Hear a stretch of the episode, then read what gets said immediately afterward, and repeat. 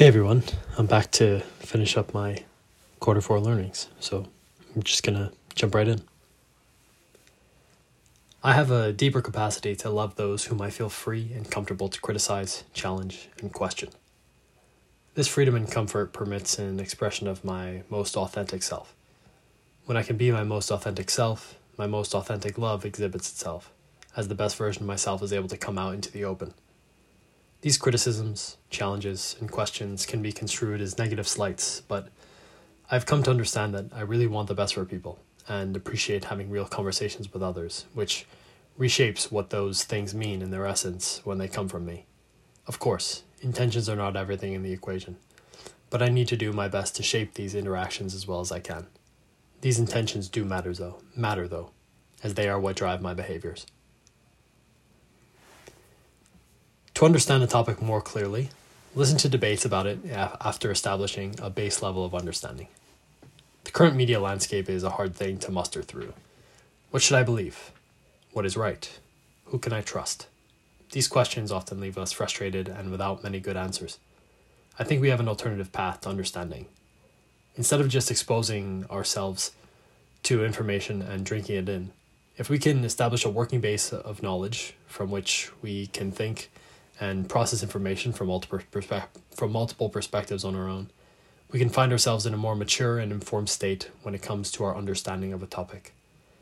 Hearing people who firmly believe both sides of a debate can really help us to understand what the most important questions are to ask, where the conflicting information is, what the fears and opportunities are on each side, and so much more. This style of information processing has benefited me in the chances I have gotten to employ it which leads me to recommending it here. Meditate for 5 to 10 minutes to transition between work and non work. This is an idea I have proposed for myself. It is often a challenge to step out of work and into my personal life after work in an intentional manner. It can feel as if it's all rolling together rather than something done with care and focus. I've struggled to maintain my habit of meditation in the mornings as I have instead moved to a model of working out first thing in the morning. Given my old habit of working out after work provided me with the transition between my work and personal life each day, I would like to instill meditation as a replacement. This could help me to hit the pause button and to be more intentional and disciplined with how I use my time after work, as there is so much I want to do, live, learn, and be present for in my life. Even the most polarizing things are not just good or bad, they are a combined weight of the two.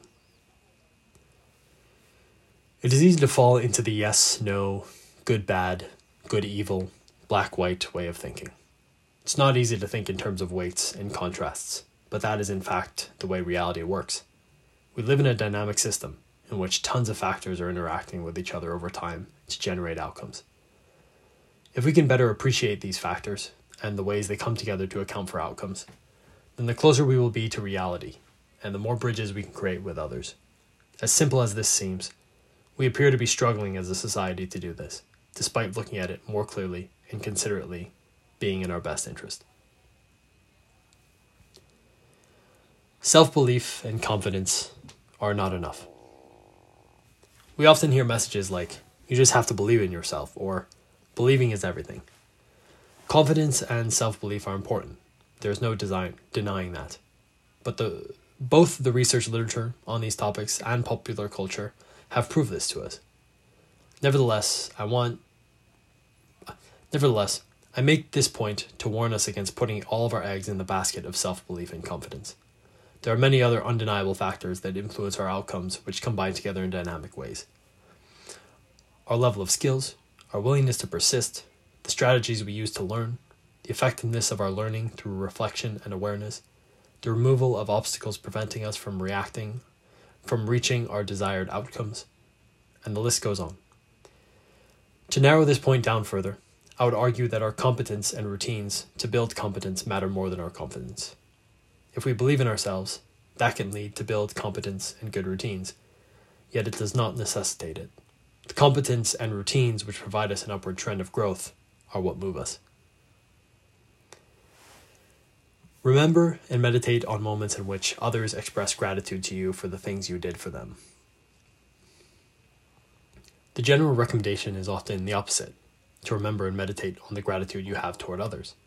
This is also a positive practice in theory.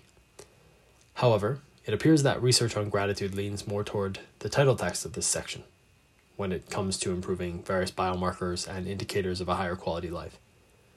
This was another learning I took from the Huberman Lab podcast.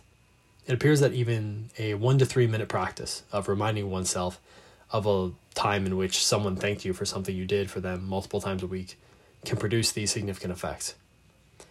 As I reflected more on this, it began to resonate. When I mentally revisit the conversations in which others have told me about how transformative something I did or my presence in their life has been for them, the feeling of satisfaction and meaning in life is palpable. Those are moments in which I feel the most humbled, centered, grateful, and motivated to be a better person. Things that are simple are not necessarily easy. You've probably heard the phrase easier said than done. Many situations in life apply to this phrase starting out what or stating out what needs to be done and solving that piece of the puzzle frequently comes to us in a manner that does not require a tremendous amount of insight or ability. What does seem to require that insight and ability is the execution, which is the hard part of the equation. For example, to have a productive disagreement, I can easily tell you that you need to slow down, identify the other person's needs and desires, share ways in which you share your needs and desires, bring your common humanity to the fore of the conversation, and many more techniques for productive disagreement. These concepts are simple, or in other words, they are easy to understand and to visualize their inaction. Asking you to do it in practice, effectively tomorrow, is a different beast. Despite the simplicity, the execution presents a significant challenge. It's asking you to do something you may not be used to doing. It's asking you to not defend yourself, but instead to be curious and to follow a new course of action. Simple tips, as I said, but not an easy translation to reality. Lastly, a way to frame political conversations. I have a close friend from Colombia with whom I've had a number of spectacular political conversations. Conversations are often spectacular because our base operating systems around politics diverge significantly. In our last conversation about politics, I had a thought which became very poignant when I shared it. When talking about politics, we often dig right into the details of a very specific situation or policy in an effort to pick it apart or to criticize it or to defend it. While these conversations can be valuable, they often lead us astray from the bigger, more important picture. They can easily divide us rather than bring us together. So I thought about a framework that would allow us to solve this problem, which I shared with her. It consisted of three questions. One, what is your vision of how you would like society to be? 2. What is the current reality? 3. What are the potential strategies to take us from where we are to that vision? I think these questions can help us to slow down and to zoom out. They can also help us to think more deeply about what it is that we are looking for from our societies and communities. It can also help to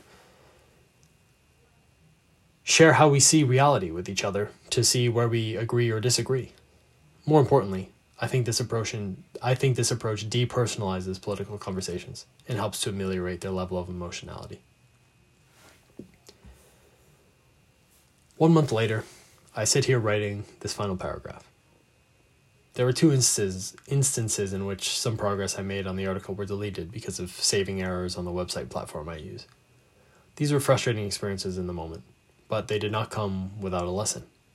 I learned that even if you lose your progress, you shouldn't beat yourself up about it. It's quite possible that what you wrote down that it's quite possible that what you write this time is even better than what you wrote the first time.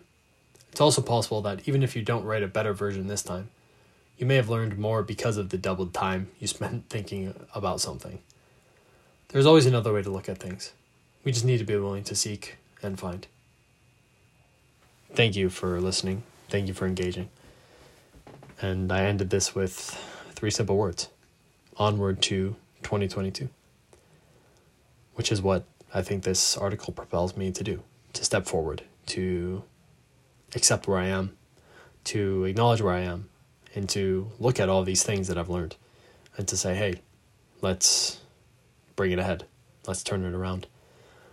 let's turn the ship on and keep it going. Thanks for listening. I really appreciate it. Perhaps you can take something meaningful from this conversation and from this podcast. I sure hope so. So, once again, thanks for tuning in. And as always, I'll be back soon. In the meantime, much love and please take care. Cheers.